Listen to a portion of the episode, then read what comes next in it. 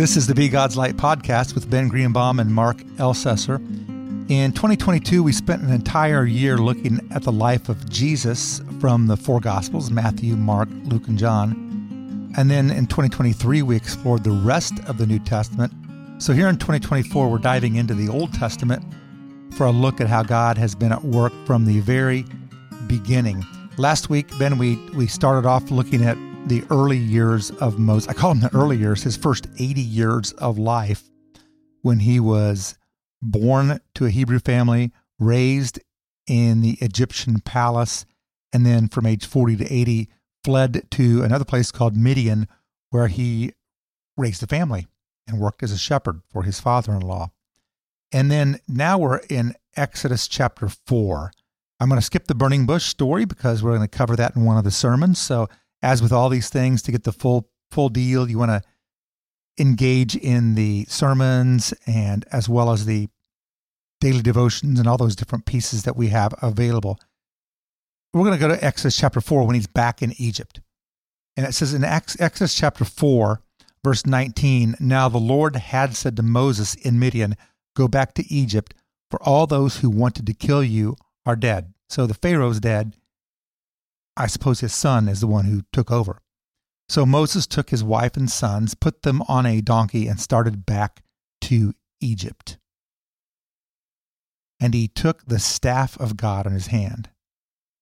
Couple things there, just to start us off. He's going back to Egypt when God had said, you're going to have to do some tough things back there. It's going to be hard. We'll get to that in a little bit. He also said, put this staff in your hand, a staff that he'd already shown him a few miraculous things with. But boy, those steps back toward Egypt, PTSD, 40 years later, the Pharaoh wanted to kill him, and he ran for his life. And now he's got to go right back where things were tough. Tough for his people, tough for his other people, the Egyptian people. It was just tough to be Moses. So he's taking these steps, and he's taking his family at least part of the way. So they're all going together. We kind of glamorize the burning bush story. The bush is burning, but it's not burned up, and God's speaking, so I'll go. And we remember from that story, there's all kinds of excuses that he gives, and God finally says, "You going to listen to me or what?" That's my version of it. But those steps had to be hard ones. Don't you think that, I'm headed back to where I ran away from? Yeah, and the fact that it was most likely this unanticipated journey, because, God calls out to him, from the burning bush, and it's out of that whole conversation that he winds up going back to Egypt. This isn't something he was prepared to do at 80, and yet God, again, intervenes into his life and says, "Okay, it's time to head back," and ultimately Moses goes back, and not just by himself, but with his family, to lead the people of Israel. And so I can imagine the tension that he feels, undoubtedly the tension that his family feels. This isn't a place that they know, and so I can imagine that conversation with his spouse. So yeah, growing up in the palace, in Pharaoh's home, with Pharaoh's daughter as his mom, as his adopted mom, he had to think in his 20s, his teens, his 30s, I'm going to have a pretty good life. He knew he wasn't going to be the next Pharaoh because he was a Hebrew, but he was living in the palace. And yet when he ran away, he now lived as a shepherd. Not that it's bad to be a shepherd, but that's a different life than living in the palace. So he'd adapted to that, and like you said, he was living that life until he's 80 years old and didn't expect this. Let's pick the story up at Exodus 4:21. "The Lord said to Moses, 'When you return to Egypt, see that you perform before Pharaoh all the wonders I have given you the power to do. But I will harden his heart so that he will not let the people go.'" You're going to do what I said, and he's not going to listen. "Then say to Pharaoh, 'This is what the Lord says. Israel is my firstborn son. And I told you, let my son go, so he may worship me. But you refused to let him go, so I will kill your firstborn son." You know, we think of the 10 plagues, and when you come to the end of those plagues, which we're kind of look at briefly here, is the death of the firstborn. Moses knew this was happening from the get-go. He knew that he was headed into this situation. There's going to be a massive showdown with the most powerful man around, and he was going to be the one to deliver the news. Your boy's dying. All the boys are dying. Your boy too. That had to make those steps weightier as he was traveling along the way, along these desert lands back into Egypt. I mean, we glamorize this Moses story. It's a hard story. Yeah, and I think it is. It's almost as if sometimes people perceive the burning bush, and obviously, again, as is depicted or will be depicted in the message, like there's this level of Moses and his back and forth with God, and Moses questioning his own ability to live into what God has called him to do. And then we leave the burning bush, and I think there's this sense that some have, which doesn't really play out this way, but the sense that some people have that, you know, Moses goes forth as this confident, bold leader, and that's not reality. And I think, again, Moses, even amidst the uncertainties that he had to have felt and wrestled with, he still has made this decision. I'm going to be faithful to what God has called me to do, and I'm just going to go do it.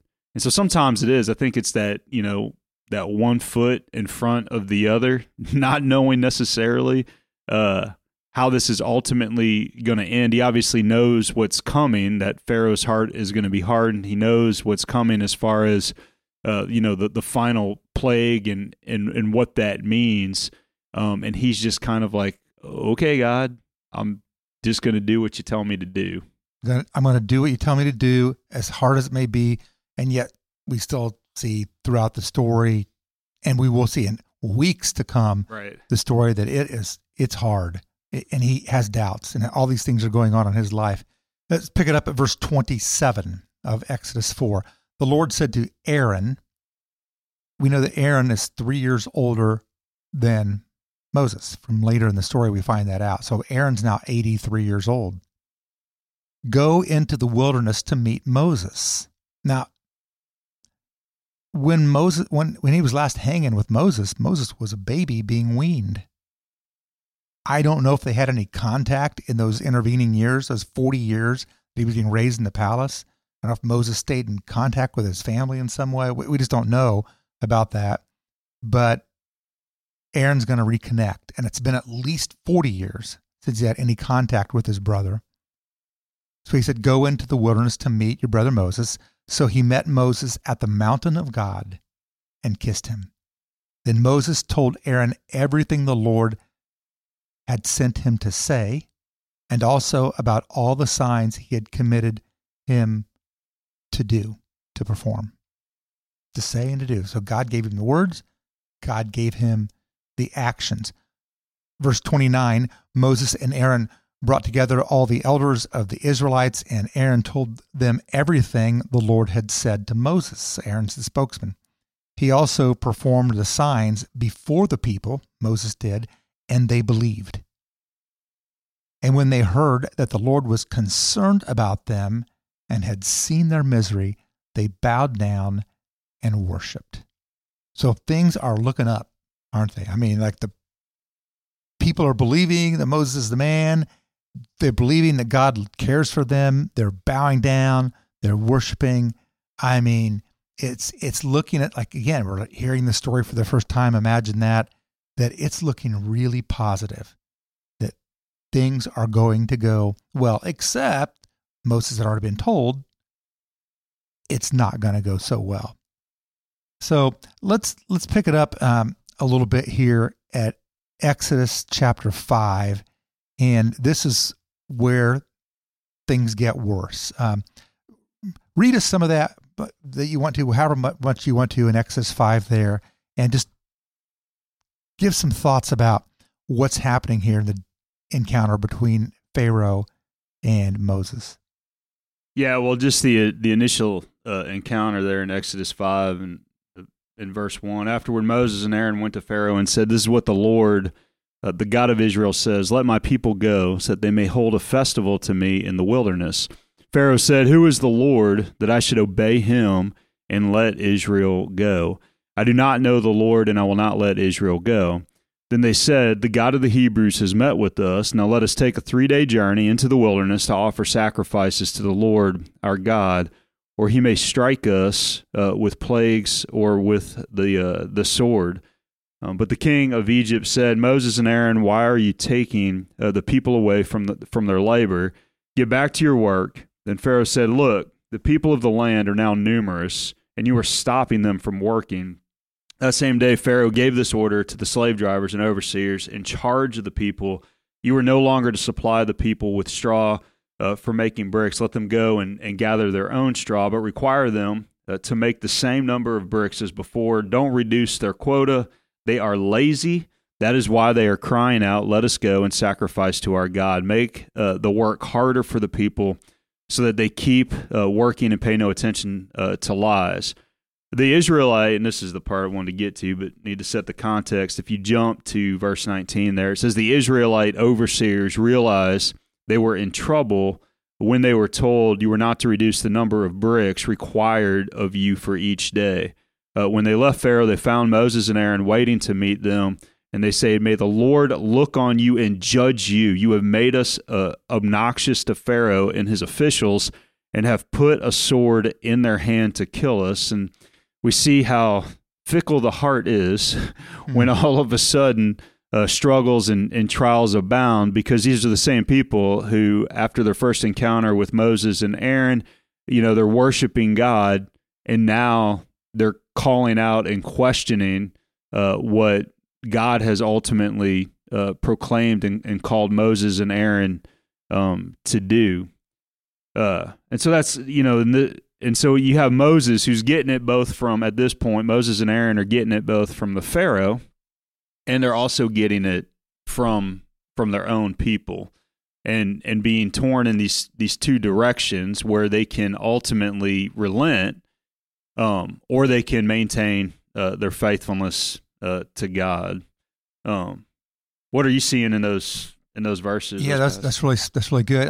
That early part of that in verses 1 and 2 of Exodus 5, he said, "This is what the Lord says." And Pharaoh responds, "Who is the Lord?" And it's all caps there, capital L, capital O, capital R, capital D, L-O-R-D, all caps. And whenever the NIV and most English translations do that, that is the name of God, YHWH, Yahweh, that is being written in that form. So God's name is used there. And I find it interesting that Moses invokes his name, says, "This is the one who says, let our people go." And Pharaoh admits, "I don't know thee," capital L-O-R-D. I have no idea who this God is. We have our gods. In fact, Pharaoh would have seen himself as one of the gods. But I don't know this Lord you're talking about. I don't know this God of the Hebrews that you're talking about. So that stands out to me as a tension point. But in our last podcast, we talked a little bit about how the people made 400-year gap, and they kept some of their own faith, some of their own ways, but they also were not deeply involved in this, which is perhaps why in one moment they were bowing down and worshiping God, and when things got just a little bit tough, a lot of it tough, they turned and said, "We don't want anything to do with this. Like, get rid of this guy." And even in this next verse, verse 22, Moses turns to the Lord and says, "Why, Lord, have you brought trouble on this people? Is this why you sent me?" So he is going through this like, they're mad at me. Now, God, I'm doubting you because it's not working out. It's harder. The people are being whipped and beaten and forced into harder labor, and things are getting harder and harder. There's something in there for me about what it means to really know God. I'm not talking about knowing about God, which we can do from reading the Bible and so forth, but really knowing God and trusting God by his name in such a way that when things don't work out like we expected, or even the opposite are horrible, we still put our faith in God and still trust in him for that future. Listen, I'm not simplifying this. Life can be super hard, and especially for persecuted people in the world, I can't even comprehend that. Having been raised in the American culture, I don't even know what real persecution is. So I'm not hassling Moses for saying, why have you done this, God? Or the people for being upset. Or Pharaoh for saying, what are you talking about? I don't know this Lord you're talking about. I'm not blaming anybody, but I think there's something in there about not really deeply knowing him that causes them at the first sign of trouble to say, I'm out. Yeah. And I mean, we see that, across the generations, because there is, I mean, rightly, as you've explained, there's a difference between knowledge of God and intimately knowing God. You can have knowledge of a person without truly knowing them. And it's the same thing with God himself. It's that we can, and I think that's like one of the issues that we oftentimes face within the Western church, is that there's kind of like this information download as opposed to transformation that should come through that. That is, we're reading Scripture. We're getting to know Him and know the Lord more intimately, and we start to see our lives being increasingly transformed to where we experience this relationship with God in such a way that it kind of turns our perception of life on its head in some ways. And that's where I do think like the trials that, the back and forth that we're going to see here between Pharaoh and Moses and God's intervening hand, while also showing God revealing through the plagues, revealing his power over these false gods of Egypt.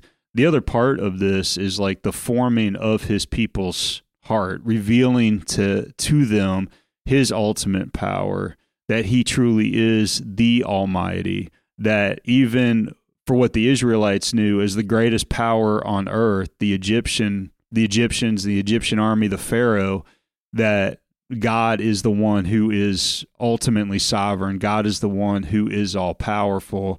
And really in this, nurturing the Israelites' heart nearer to his own, that they are getting that deepening sense of truly knowing him. Let's take a 30,000-foot view of that exact thing you're talking about, that back and forth. They're known as the 10 plagues, and they encompass a lot of chapters. The first 9 of them encompass 4 chapters from Exodus 7 through 10. So obviously we can't go through all of that. But there's the plague of blood and the plague of frogs in chapter 7, the plague of gnats and the plague of flies in chapter 8, the plague on the livestock, death of the livestock, and the plague of boils on the human skin, and the plague of hail. All those are in chapter 9. And then the plague of locusts and the plague of darkness in chapter 10. That's a lot of things: blood, frogs, gnats, flies, livestock death, boils on the skin, hail damaging the rest of the crops, locust eating what didn't get beat up, and darkness over the land. And in every single one of these, Ben, Moses is coming up and saying, let my people go. This is what God says. This same Lord says, let my people go. And in every one of them, Pharaoh says, nope, I'm not going to do it. Sometimes he wavers for a moment, but he ends up saying he would not let them go. And it's a dilemma. That's kind of what this one's about, this podcast. It's this dilemma that Pharaoh faced, because you spoke a moment ago about these false gods of the Egyptians and how these plagues are a confrontation to that. And then there's the second piece of the workforce. If he lets them go and they don't come back, he's lost his slave labor I mean, a lot of them, 1-2 million people. I mean, they're gone. And so this dilemma, like things are getting go from bad to worse to worse to the worstest. I mean, it's like really bad, these plagues. And through the first 9, he wouldn't let them go. He wouldn't do that. So I'd like you to speak for a moment about these two tensions. I mean, one of them has to do with the spiritual aspect of the false gods of the Egyptian people and how the one true God, the Lord, was powerful over that. So you could speak to that, and or to the idea that if he lets them go, his economy's in trouble. I mean, it's a classic case where his slaves are good for the economy, and all he has to do is feed them, and not pay them, but feed them, and it's good for the economy. So there's this massive tension. So pick one of those or both of those. I don't know. That's up to you. And like, what's the dilemma from Pharaoh's world? As well, and what's crazy is he's not really. The initial ask was not to let them go long term. Yeah, go out and three-day festival, right? And Pharaoh again. I mean, it's just this increasing hardness of heart to where God intervenes. He reveals His power both to the Israelites and to the Egyptians. They didn't have 3-day weekends, by the way. What's that? Didn't they have 3-day weekends back in the day? Yeah. Yeah, I guess so. I don't know. That's right. For the race was like, or something. Yeah, we live in Indiana. That's right. Listening for the race. It's a big 3-day weekend down here. So they didn't have them. Yeah, that's what they wanted. They wanted a 3-day weekend. That's right. They wanted a 3-day weekend to go worship God. That's all the ask was. And yet, after each ensuing plague, there's like a moment of peace, and Pharaoh hardens his heart against what God has called for, what God has asked for, to where he just increasingly becomes resistant, ultimately, to what's being asked for the Israelites. And yeah, I mean, part of that is, again, and Moses knew this was going to happen going in, and part of Pharaoh's main issue, and it's one of those things we call like the judicial hardening of heart, where God presents his word, and as God's word is progressively presented, the person who has hardened his heart against God's word, the hardness increases. And that's what we're seeing with Pharaoh, is that this increasing hardness against the Lord, not just against the Lord, but against his people. How against his people? His increasing resistance to not let them go. Oh, you mean his people, the Israelite people?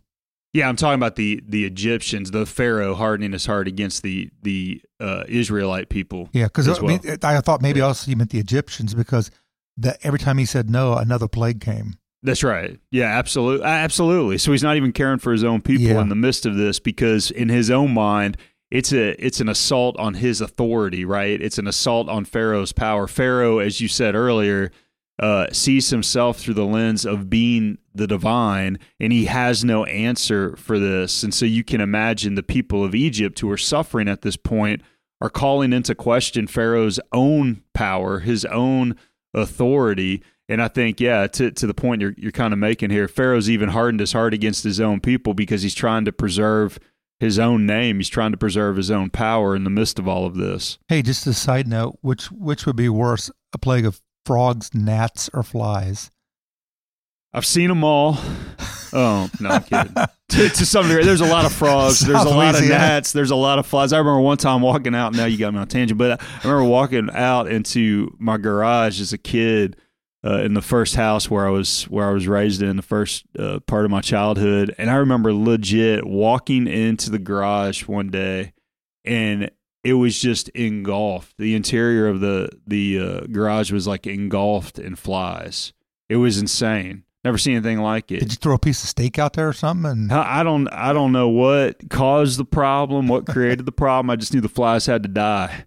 And then one time I remember fishing and the gnats being so intense. We like legit. We had gone out in the East Pearl, which is on the border, Pearl River, which is on the border of Louisiana and Mississippi. and we had headed out to go fishing, and we could not escape the gnats to where we finally just said, forget it. I mean, it was just miserable. And so we just turned around, you know, took the boat in, and we were just done fishing for the day. You know, if I had to choose, I'd probably be okay with the frogs, you know. Frogs everywhere. Yeah, frogs in your bed. Yeah, frogs everywhere. The toilet, frogs in the sink. Yeah, that's frogs right. Frogs in the fridge. Yeah, I mean, the frogs I grew up with weren't poisonous or anything. And so I would have been okay with that. Gnats and flies are so annoying. I mean, so annoying that I take the frogs over those two things any day. Yeah, these plagues kind of go from annoying to worse. I mean, the water turning to blood's pretty bad right off the bat. But you know, frogs and gnats and flies. And then there's death of your animals and boils on your skin, and they just get tougher and tougher. Then the crops are ruined and everything else. So through these first 9, the answer is to let my people go. The answer is no. For all these reasons you and I have been talking about, there it was a dilemma to Pharaoh, but he answered it by saying no. And then we get to the 10th plague, which in chapter 11. It's the plague on the firstborn, which is back to where it started when God told Moses, even before he left Midian, he said, you're going to go to Egypt, and it will end up resulting in the death of the firstborn because Pharaoh is not going to listen. And so it ends up there, and we're not going to spend time talking about that because that is the framework, the Passover, at least is the framework of one of the sermons that we have here. Again, we just don't have time to get through every single episode in the Old Testament because it is so expansive. But hopefully between the different things that we're working on through podcasts and sermons and the devotions and the Bible studies and all these different things, we'll cover at least a good chunk of it. So we're going to leave it off there. And next week we'll take a look at this. This is the next week's episode of the podcast. Is after the Exodus, after the Passover and after the Exodus, and they're on the other side. They're now living in this relative freedom, but they have an enemy that comes after them, and we will explore how Moses relied on Aaron and a man named Hur to literally hold him up when he grew weary from leading the people. So I hope you can join us back for that one. Folks, if you want to jump in deeper, go to our church's website, fishersumc.org, and click on the Be God's Light link. You can also search for our app, church app, and you can do it that way as well. If you want to stay up to date with the Be God's Light podcast, we encourage you to like and subscribe wherever you get your podcasts. Until next time, take care and God bless.